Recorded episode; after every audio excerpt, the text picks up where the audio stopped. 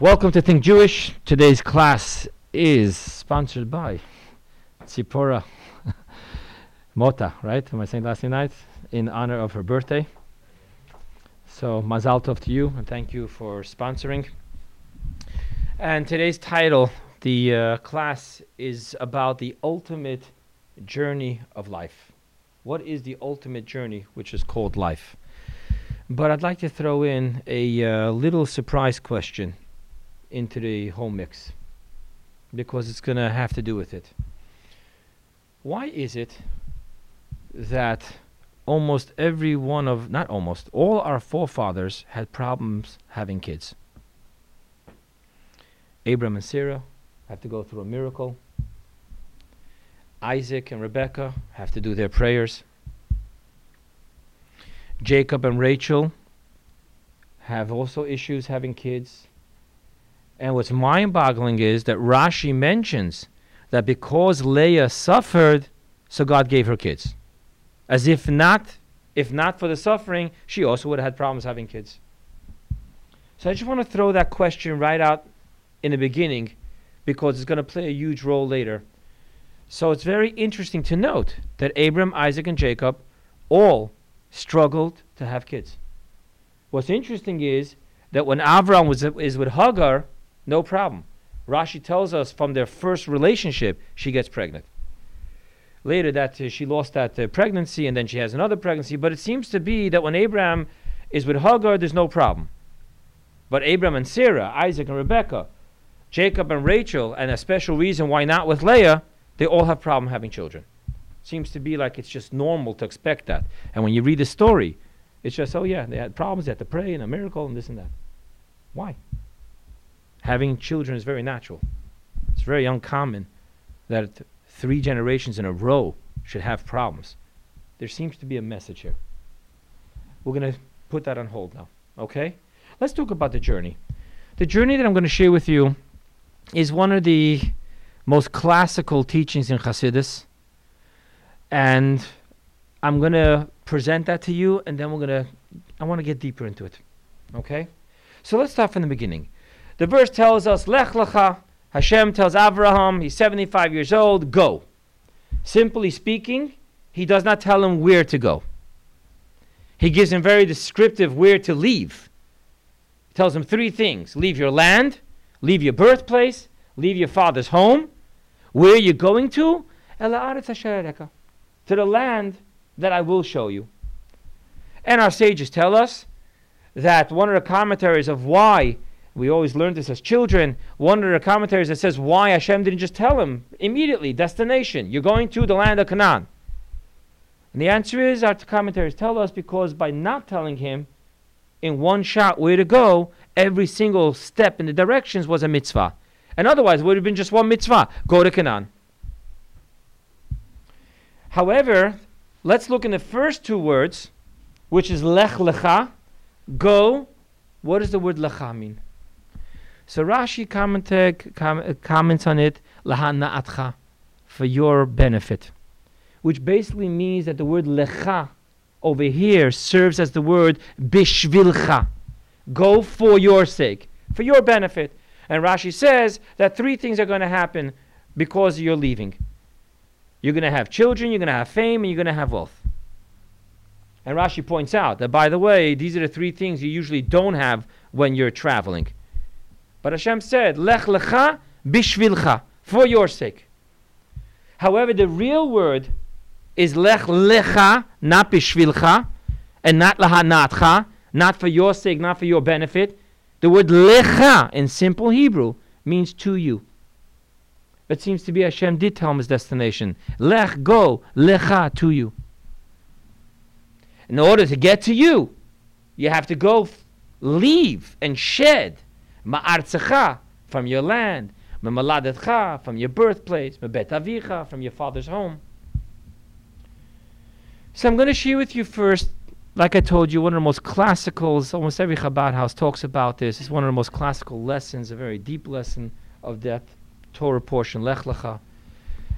And what it means is, simply speaking, that Ma'artzecha, the word Artzecha in the teachings comes from the word Ratzon. Ratzron or Ratzon also will.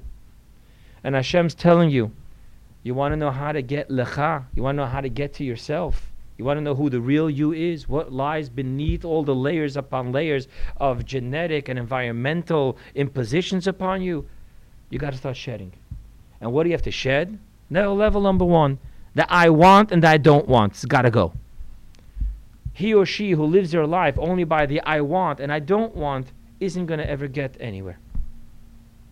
We all know when we deal with kids, and when we were kids, you know, that infamous uh, shoulder that goes up and the head that goes down, but I want, but I want. You can talk till you're blue in the face, but I want. Or I don't want. So very young, we have the egocentric I want, I don't want, which seems to say that you're supposed to understand me. Doesn't make a difference that Tati or Mommy or both are telling me to do this. I don't want. And, they, and they're expecting you to understand that. Because in their world, the egocentric world, everything begins with the I want or I don't want. So Hashem tells Abraham, you want to know what lies beneath the layers? Give up the I want and I don't want shrug. Got to get a little deeper than that. A little more self-control here than the I want and I don't want. The next step is Mimoladetcha. Mimoladetcha is from your birthplace. And that is explained as Regilut, habitual behaviors, and also emotions. We all have habitual behaviors, and if you want to know the power of habitual behaviors, if uh, if anyone, I was going to say if the men in the room, I forgot, we're talking to Jewish men, so I don't know if any of you ever picked up a handsaw either, but in the handsaw process, the worst thing you can do when you're trying to cut a piece of wood is be off by a centimeter. Because once you made the groove, and now you got to move over, what's going to happen to the blade? The blade is going to keep on slipping back into the groove. It is so hard once you've made the groove. That is the concept of habitual behavior. You promise you're not going to do it again, and you don't. You didn't even realize, because most of us are all the time in uh, comatose uh, stage. Most of us are always in cruise control. We're not really thinking about what we're doing. And you can't believe I did it again. Because habitual behavior is so powerful. It kind of tells us, don't think, it'll happen. And when we do that, it's very hard to make changes. So when we talk about changing habitual behaviors, it's a strong, a very strong layer to shed. Now I want to share with you a very interesting teaching in the world of Hasidus and Kabbalah. You know, most of us think that our job is to do it with kavanah, with intentions, with love, with feelings. So I read this beautiful teaching that says, realize that there's two parts of you. There's the body and there's the soul. Of the soul, we want emotions and we want kavanah. Of the body, all we want is habitual patterns. Now, now let's explain this for a moment, okay? The Rambam clearly states when it comes to health issues that shinui veset tchilat choli.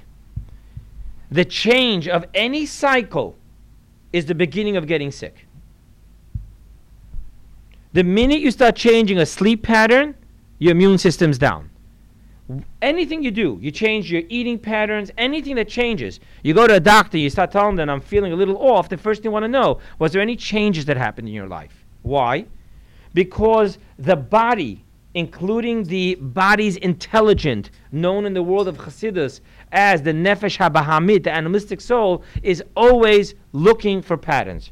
Your body is continuously looking for patterns. And that's why we know that famous experiment with the dog, with the bell. The minute it associates, we work with association, patterns, and that's the way we're working. So understand that the hardest thing to do for the body is to change a pattern. I'm going to give you another example. It's not exactly the perfect example, but just understand what it means for the body to change patterns and why that's such a difficult layer to let go of. You see, the I want and the I don't want is a conscious, a conscious layer. I know what I want and I know what I don't want. The problem with patterns is, habitual behaviors is, that it's not conscious. The whole job of the creating patterns is is that we can go into cruise control, right? How many times, if you always go to work north on the ninety-five and today you had to go south, but you were busy in your car, and guess what happened? Where'd you go? It happens to us all the time, because when we're not conscious, what do we rely on? We rely on our habitual patterns. So letting go of habitual patterns is a biggie. So I was just going to share with you this story, and, and just in short, again, it's not a perfect example, it's not what we usually use it for, but I just want to share with you this concept that the, there's a whole story of Mendel Futterfass and, and, a, and a high wire walk. I actually shared with you the story once. But what happens is, the point of the story is that no matter how long this high wire walker has got to walk, no matter what the distance is, it's easy. The hardest part is when he has to turn around. Because as long as his eye is on his destination, he's focused. The turning around, because now he has to go back, that moment of turning around is the shakiest moment. Because he's lost focus of pole number one, and his eyes has not yet focused on pole number two. Okay?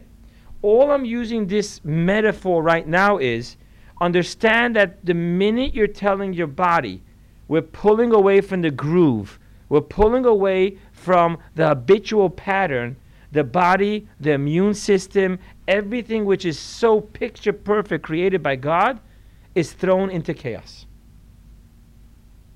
It's lost pattern number one, it has not yet created pattern number two, and that's very hard. So when Hashem tells you, go out of your habitual behaviors, that's not a small thing. Let's go back to the teaching for a moment, and then we'll move on. So what I shared with you is that the it's a, it's a discourse from the fifth Lubavitcher Rebbe.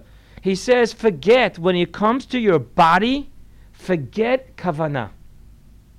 Forget love, forget fear.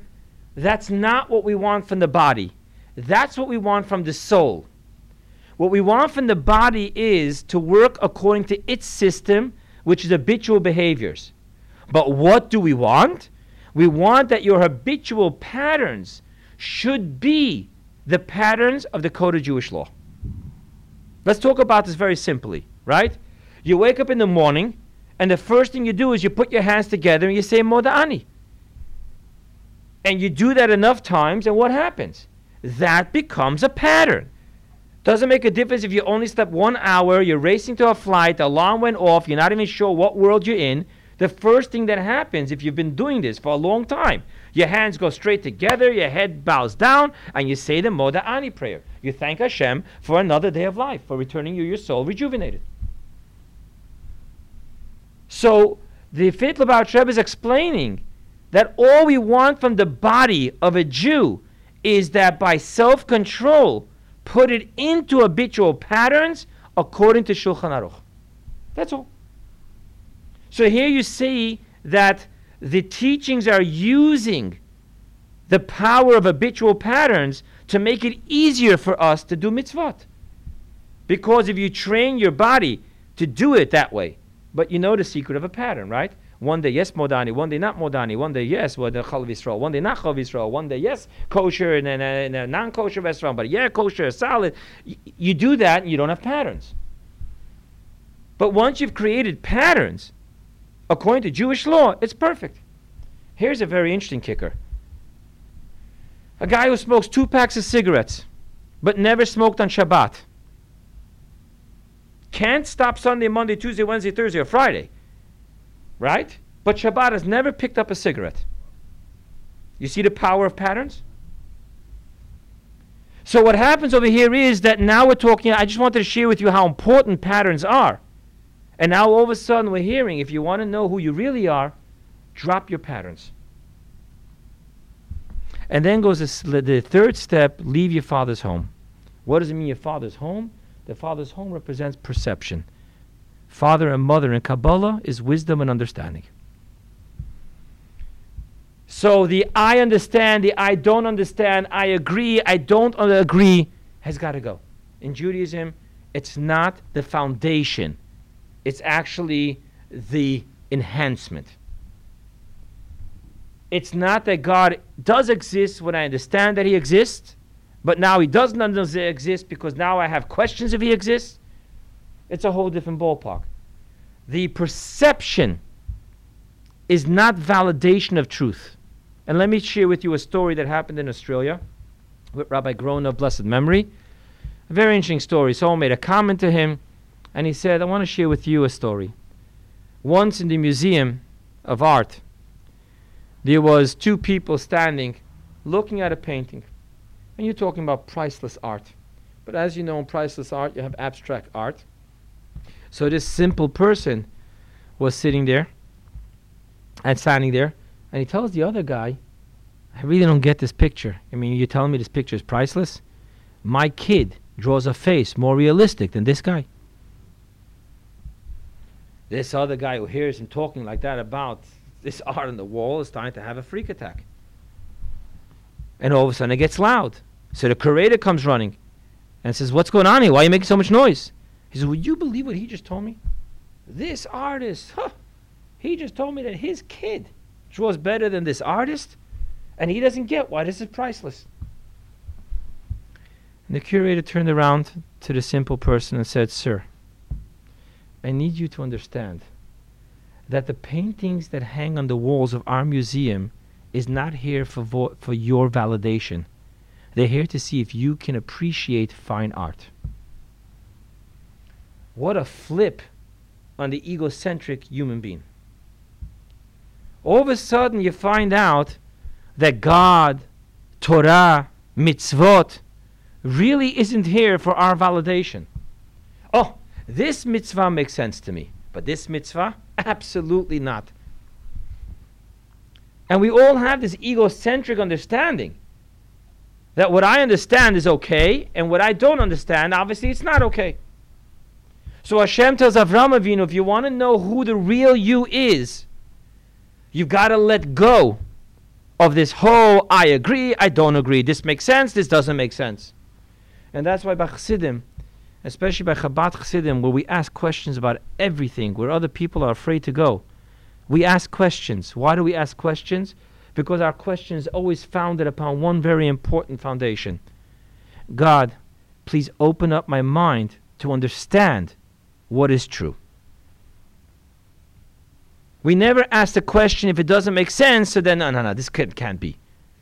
If it says it is, now I'm asking God, my human finite mind, please open it up to your infinite wisdom. And when you have that foundation, you can ask any question you want. And that's what Hashem is telling Avraham Avinu. You got to let go. You've got to let go from the I want and I don't want. You've got to let go from the I, I, my habitual behaviors. But I've never done this before. How many times have I heard that? But Rabbi, I've never done this. And then there's also the I agree, I disagree, this makes sense to me, this doesn't make sense to me. All those stuff got to go if you want to find the real you. Yeah, it's interesting. I had, uh, I received an email. I actually forwarded it to you, Jonathan. I received an email about intuition and what intuition does to people. Because intuition is against everything that the structured, methodological human mind. The human mind first figures out, understands, and comes to a decision. What does intuition do? Does the exact opposite. It gives you the conclusion, and then you're wondering and trying to justify why you had this intuition. What made me think of this? And that confuses the egocentric human being. Because in the egocentric human world, we say that what is the power of mankind that we have mind controlling heart. We give such credence to the mind that we create actually idolatry out of the mind. And then you have the arrogant extreme, which the miracles in the Torah that they can't scientifically prove or hasn't been scientifically proved or has been quote-unquote scientifically disproved, they, they, they just can't accept it. So Hashem is telling Avraham Avinu, if you want to go lech, lecha, if you want to know who you really are, if you want to know what lies beneath it all, to quote Napoleon Hill, he talks about in his book, Think and Grow Rich, he talks about a higher intelligence. The higher intelligence is very interesting. Our sages tell us, lo lachacham lechem, The wise don't have bread. The successful people are not wise. They're connected to a higher intelligence. And a higher intelligence demands a shedding of limitation. You can't connect with that if you're always stuck with the I want, I don't want, I've never done this, I've always done it this way. And then of course the I agree and I disagree. This teaching I've just shared with you about the journey of Lech Lecha, find out who you really are beyond all the layers, even the layer of intellect and perception. And only then you can get Ela Eretz Asher Areka, to the land, the power of inner will which I have given you. You'll see who you really are. That is a teaching. I shared it on Shabbat and Shul. I've shared it in my email. But now I want to take it a step further. Why so? Why did God create it this way? It seems to be that God created us square and told us the goal of life is to fit into a circle. That's seemingly what happens here. God created Abraham with the type of perception he has. God created him with his psyche, with his personality. And this all gets enhanced again with environmental and, and uh, genetic. So Hashem makes us who we are. We're all different, right? Hillel was always lenient, Shammai was always strict, and who made them that way? So according to Hasidus and Kabbalah, God made them that way. Because the menorah, which is the source of all souls, has seven branches. One branch is kindness, one branch is strictness. So really, really, if you look into it, Hillel had no choice but to always be lenient. Because his soul came from the branch of chesed, kindness. While Shammai had no choice but to be strict. Because Shammai's soul came from the second branch, called Givurah, justice, truth. So what does Hashem do? Hashem gives us a personality on all levels. He gives us the I want, I don't want. He gives us the habitual, normal behaviors in a society that we were just born into without it being asked. And then the I agree and the I disagree. And then Hashem tells us, I made you square, but you'll never know who you are until you fit into a circle. Why? Why is it that way? Why is it so often that God gives us things that should be gifts, but rather than becoming gifts, they turn into our worst nightmares and blockage? Because until we can get beyond ourselves, we can't get anywhere. Until we can't see beyond our nose, until we can't get out of that square, until I, I can't get over the I never did it, I always did it, I want, I don't want, everything about my personality. It's interesting. I just share with you a, a foolish concept. I was having a talk with someone, how come I don't hire so, someone for the shul? I told them that I don't hire people for the shul. It's very, it's very, it's a, what should I tell you? It's very challenging emotionally for me. Why? Because I had, ha- I have had here people working, and I don't know how to fire. And it's very important. If you don't know how to fire, don't hire, because you're in trouble. And then you start thinking about that. What do you mean you don't know how to hire? You put your whole life and dedication into something. You hire someone to help you for whatever reason that isn't working out. It's actually the opposite. What do you mean you can't fire them? Well, it just happens to be my personality. There are other people the exact opposite. They're very, very, you know, you walk into the office and boom, boom, boom. You're always walking on uh, eggshells. It's just personality things. And I know until I don't get over this compassion unmanaged, I'm not getting anywhere. But on the other hand, compassion is one of the most beautiful gifts God can give anyone. So how does it work? First, Hashem makes you who you are. You live seventy-five years old, and then Hashem says, now you want to know who you really are? Lech Lecha. That's what I really want to talk about tonight. To understand this, we're going to go Kabbalistic, and then from Kabbalistic, we're going to get practical. Kabbalistically speaking, how was the world created? Kabbalistically speaking, the world was created with that there was He and His infinite light. And God had to make a contraction, because to have a finite creation out of an infinite light doesn't work. So God contracts the infinite light and allows only for the finite light, reintroduces what we call in Kabbalah into the makam halal, into the void. He introduces a kav v'chut, a, a thread, a line of light, and now we can create the world.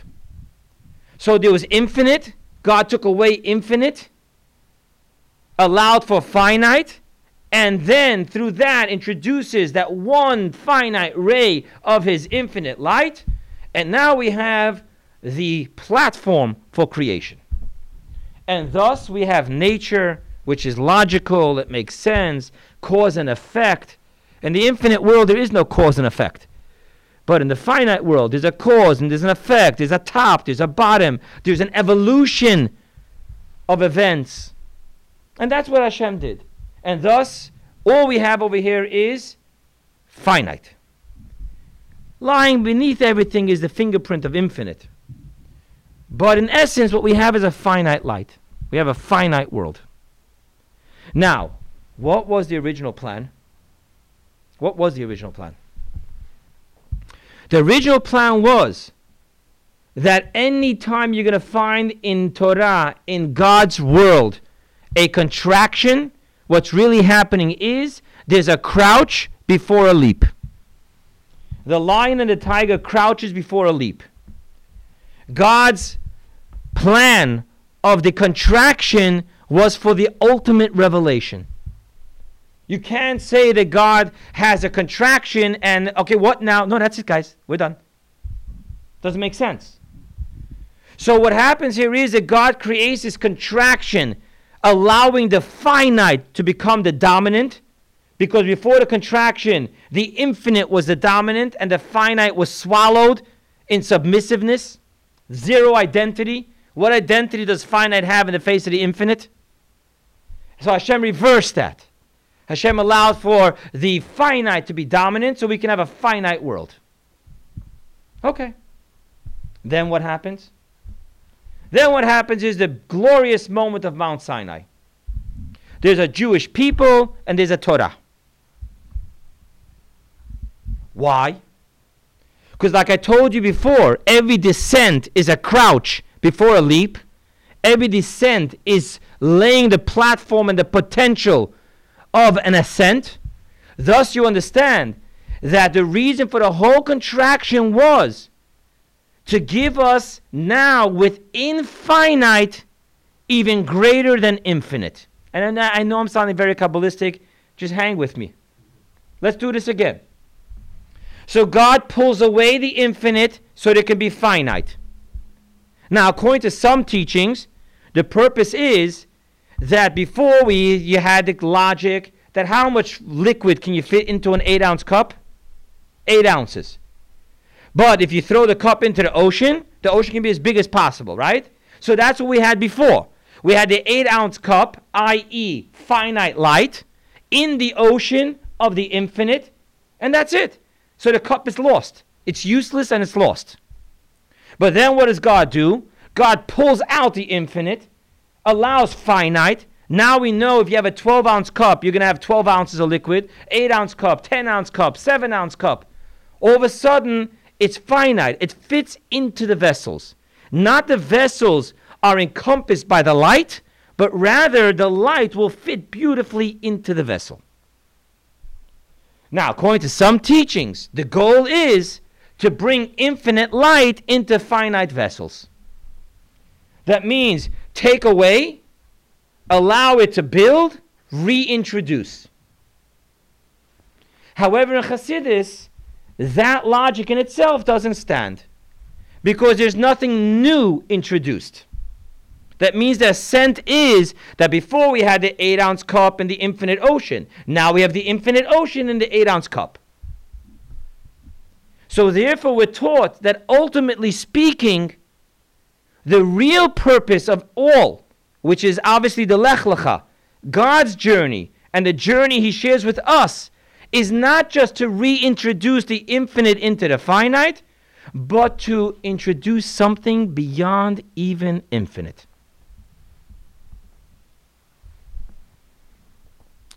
Step number one, that was Kabbalistic.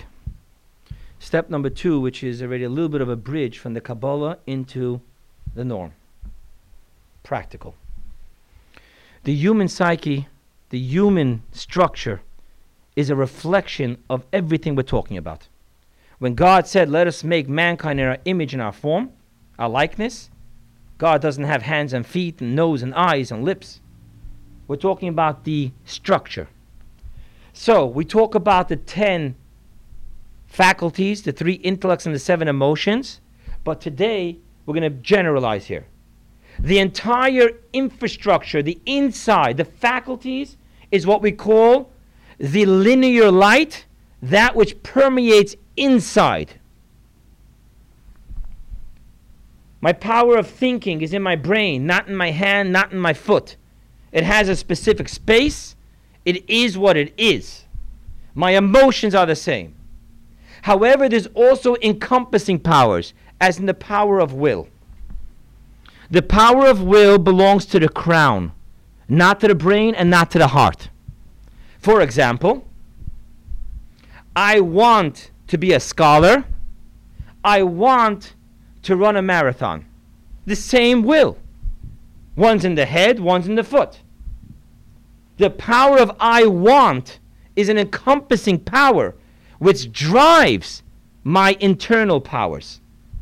The difference of how you understand what you want to learn versus what you understand when you're just being forced to learn is different. The intellectual capacity is different because the power of will, which is an encompassing power, drives us.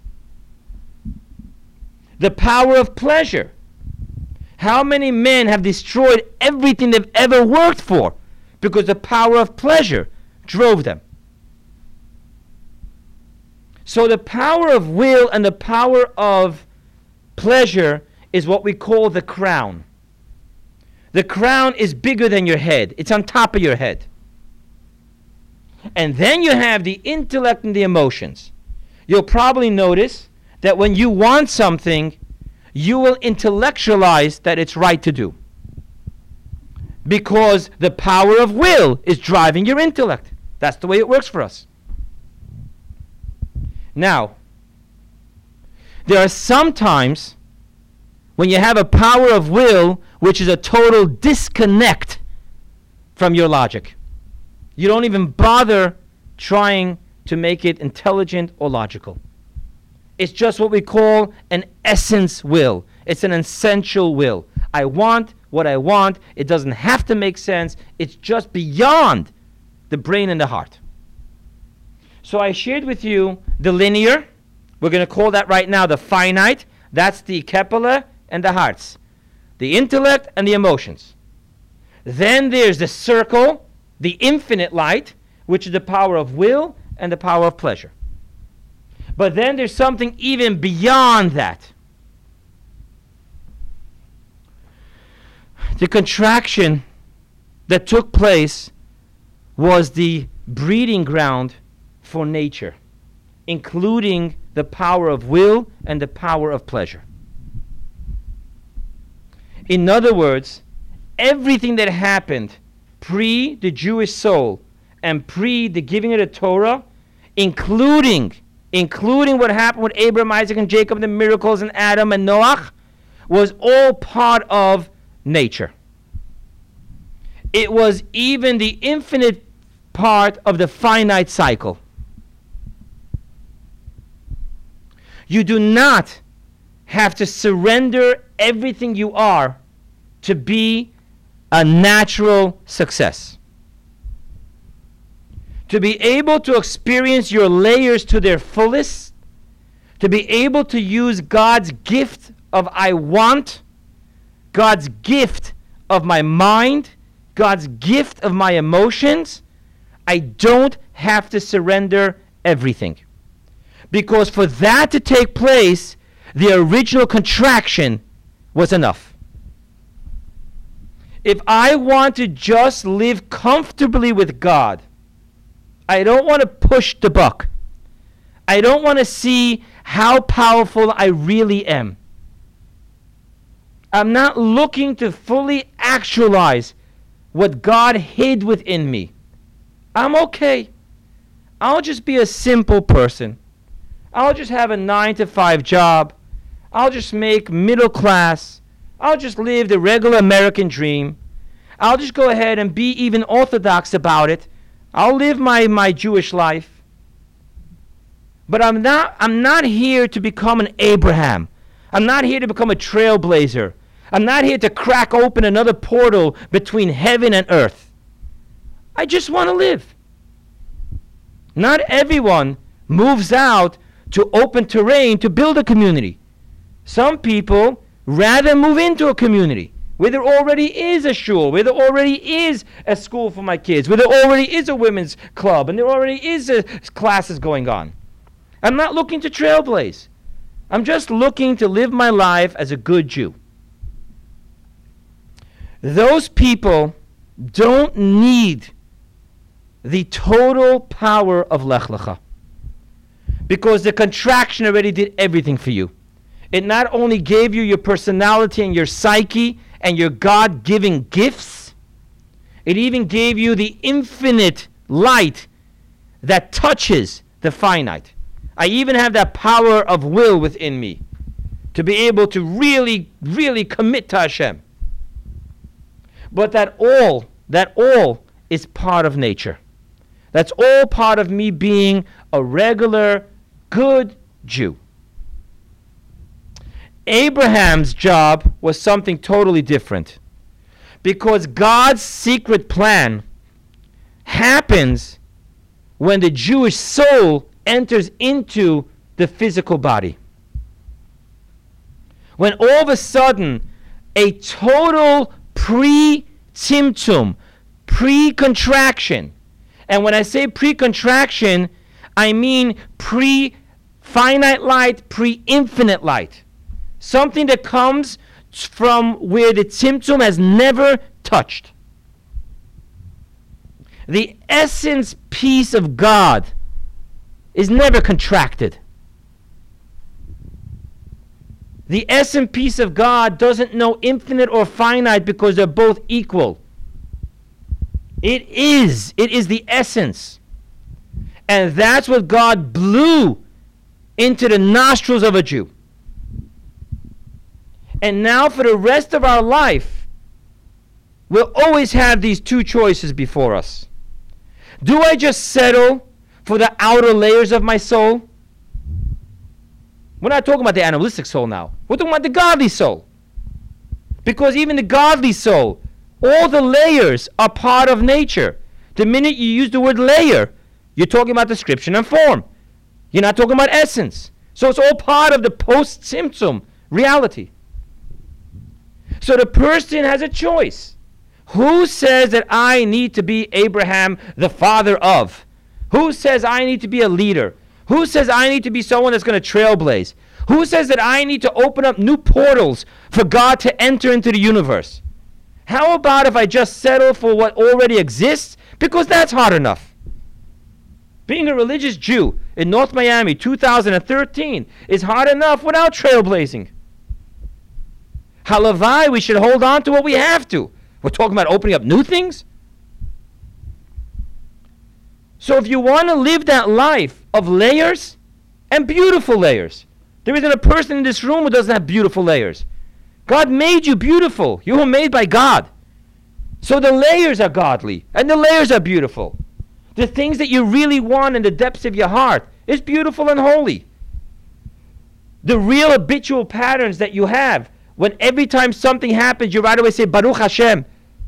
Or when something is struggling, you right away have emunah. Don't worry, God will help. Those beautiful layers of habitual patterns of the soul. And what's about the paradigm? The paradigm that we are Am Echad and Am Yisrael Chai. We have all of this. We can live that type of life. And I tell you right now, if you live that type of life, you are going to heaven. How can I tell you that? Because it says so in the Torah. If you live the life of Torah mitzvot, you're going to heaven. But Lech Lecha is something different. Lech Lecha says, I'm willing to rock the boat of all the layers of my being. I'm willing to take it to the next stage.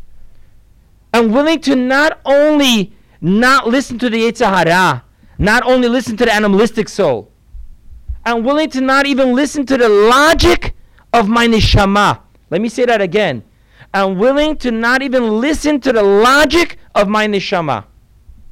Let me give you a simple, simple example. We have responsibility to live in vicinity of a yeshiva. Just plain and simple. We have the responsibility. You know how most people, when they go shopping for a home, they want to find out in which in which uh, district of, of school it is. You want to make sure your kids are going to be in the right school. How many people move to a different district because they want their kids in a better school? We as Jews do that too. Someone once asked me, Rabbi, what would happen if you wouldn't live in walking distance to a shul? I told him that will never happen. It just won't happen. I'm not buying a house. Not in the district of a shul. So we have the logic of the neshama. The logic of the neshama says you have to live in a Jewish community, a firm community, where there's a mikveh, where there's a shul, where there's a cheder, where there's whatever it is. Comes along the Rebbe, mind you, we're talking about pre when everyone all of a sudden jumped onto the boat of outreach. We're talking about early, we're talking about fifties, sixties. And the Rebbe is telling his chassidim, pack your bags and go. A young couple that's not on birth control, probably going to end up having twelve kids. And where did Rebbe send them to? That's Lech Lecha. That's dangerously Lech Lecha. That's telling your soul, I know, I know that you're telling me not to. You're telling your soul, not your Yetzer Hara. I know that you're concerned. Do you know how many shluchim their wives have to get onto a plane once a month because there isn't a mikveh in their country?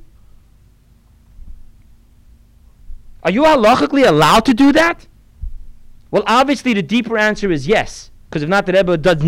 You don't do against halacha. End of story. Lech lecha adhere, lech lecha ahin. Halacha is not desecrated. End of story. But you tell me the simple, the simple interpretation. Imagine, imagine that you just got married. Your wife's going to need a mikveh every month, and you got this unbelievable job offer from I B M.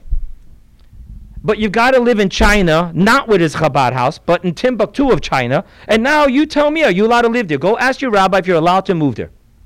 He's not going to tell you so quickly, yes. You have halachic responsibilities.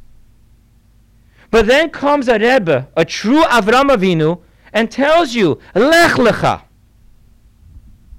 But to be able to do Lech Lecha, the one thing that you need to be able to sign on the dotted line is that I'm leaving my will, my intellect, my habitual behaviors of my godly soul because I'm going for essence.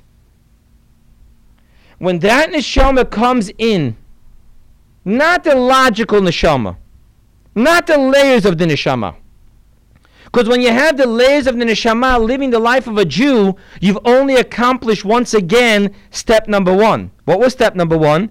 Infinite amount of water in an eight-ounce cup. So here you have a neshama who's living in a body. You need to make a living. You can't find a job because you're not willing to work on Shabbat, but you make it happen. You got to go take out and wine and dine the fanciest, schmanciest clients. You're going to take them to a kosher place. That's called putting the infinite into an eight-ounce cup. I'm going to make it work. I, as a Jew, am going to make it work. I'm going to make the laws of kashrut. I'm going to make the Torah education of my children. I'm going to make the laws of Shabbat. I'm going to make the laws of tzniut. They're all going to work, and I am going to be successful. That is called taking infinite light, putting it into a finite cup. A religious Jew on Wall Street, a religious Jew as a lawyer, a religious Jew as a doctor, a religious Jew as a businessman, any one of these who's able to keep Torah and mitzvot, the infinite will of God, and built upon that, have real success. Success in the home, success in the office, success in the accountant's office.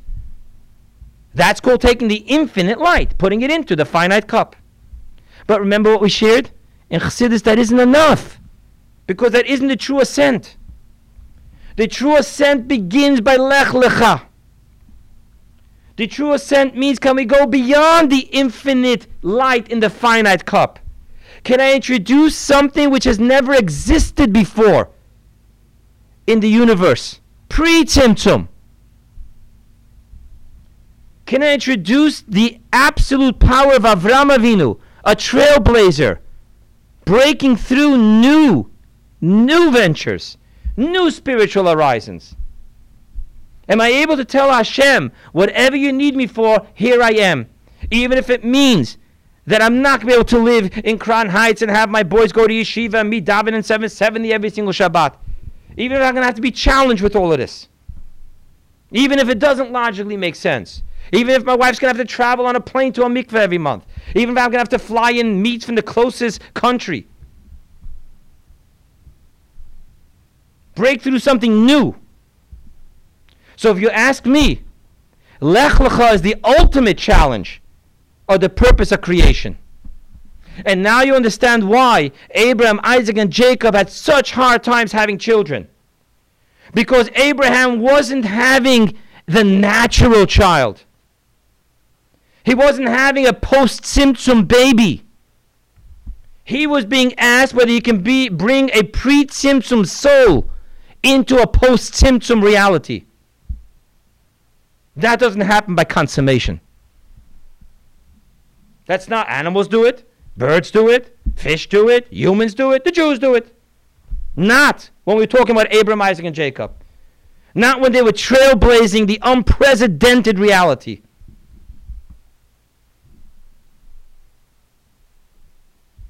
And that's why it took prayer. And that's why it took miracles. And that's why it took faith. As he was getting older and older and older, and God told him, you're going to have a child. All he needed was faith. Faith completely out of the box. And when he was able to lech lecha, and when he was able to circumcise himself at the age of ninety-nine, when he was able to surrender his identity, Hashem knocked on his door and said, you know your name? I'm changing it. When he was able to surrender everything, then he became open to the ultimate lech lecha. Ah, now you're ready to bring Yitzchak into this world. Of course he didn't have problems having babies with Hagar. Of course not. That was natural. Man, woman, holy thoughts, have a baby, mazel tov. That wasn't a problem. The Tzimtzum took care of that problem. The reintroduction of the light took care of that problem. But not Isaac. Isaac is not going to be a product of the Tzimtzum. Isaac is not going to be just about putting the infinite water and light into the finite cup. He's going to be about going beyond, trailblazing, taking and ripping a whole piece of God essence and bringing it into a body, letting it dominate the mind, the heart, the way of life, the way of dress, the way of behavior, the way of business, the way of prayer. Always, always with only one word on the lips. Hineni. That's Lech Lecha. I used to have hanging in my office a letter from the Rebbe, where a person's asking the Rebbe what he should do. And the Rebbe answers him like this. There are two groups of people. There will be people that will always look for the pre-existing community, and they want to live a Torah life. And then there are people who are looking to go where there's no community and make it happen. And then the Rebbe says, and needless to say, Chabad is of the latter. Because that's what the Rebbe drove us. Lech Lecha. Now I want to finish with another story. I was at Olam. I don't know if you guys are familiar with Olam. Olam Leadership is a project of Federation, the Greater Miami Jewish Federation. So a long time ago I was there by a program. They're starting it up now. It happens now for younger people. And at that program they had over there for the people, the rabbis, and to bring their presidents. You know, so you have the uh, laymen and you have the uh, spiritual leader. And there was a whole thing. They brought down someone from Harvard, really, a, a person who's doing presentations all over the world. I mean, they, they do beautiful stuff when they bring down people. And what happens is that he's giving this whole long Harvard understanding of how you have to be in the relationship between the layman and the di and the dam. By the time he finished, he had Q and A. So like half of you people here, of course, I didn't publicly speak. But after, quietly, I went over to him. I said, let me ask you a question. What happens if after your whole beautiful presentation, I realize that I'm not cut out for leadership? He looked at me and he said, yes, you are. I said, maybe not. You know, you just set out a very technical and detailed and, uh, and committees and schmitties and that. I haven't just been that way. He looks at me and he says, just tell me one thing. Do you have something to say, and do you believe it should be heard? If the answer is yes, you're meant to be a leader. So many of you will sit here in, the, uh, in this room right now and say, huh, that's very nice. The Chabad rabbi who left Crown Heights and came to North Miami is telling us we should all become shluchim and pick a planet and open up a Chabad house. No. No, that's not the only definition of Lech Lecha. The definition of Lech Lecha is, do you believe you have something to say? Do you know when you have something to say? When it wasn't said before. If it was said before, then what do you have to say? Do you believe that you have something to say about God, to your people, to the universe, that wasn't said before? Do you believe that what you have to say should be heard? Well, if yes, you were chosen to be a leader. And if you were chosen to be a leader, you better go back to that Torah portion of Lech Lecha. Because living comfortably with your soul isn't your life. Just coming to terms with the Jewishness that was put into you and the Jewishness that you fight to have isn't enough no more. Now you got to shed all of that. Now you got to find within you something that goes way beyond. Now we got to deal with the piece that wasn't even affected by the Tzimtzum. That's your portal. That's my portal. And each one of us have that gift. The question is, are you willing? Are you willing? Are you willing to trailblaze? Are you willing to answer the call of Lech Lecha? Are you willing to make a difference, even if it's a lonely journey in the beginning? It's a scary journey in the beginning. That's all for tonight, guys. Thank you.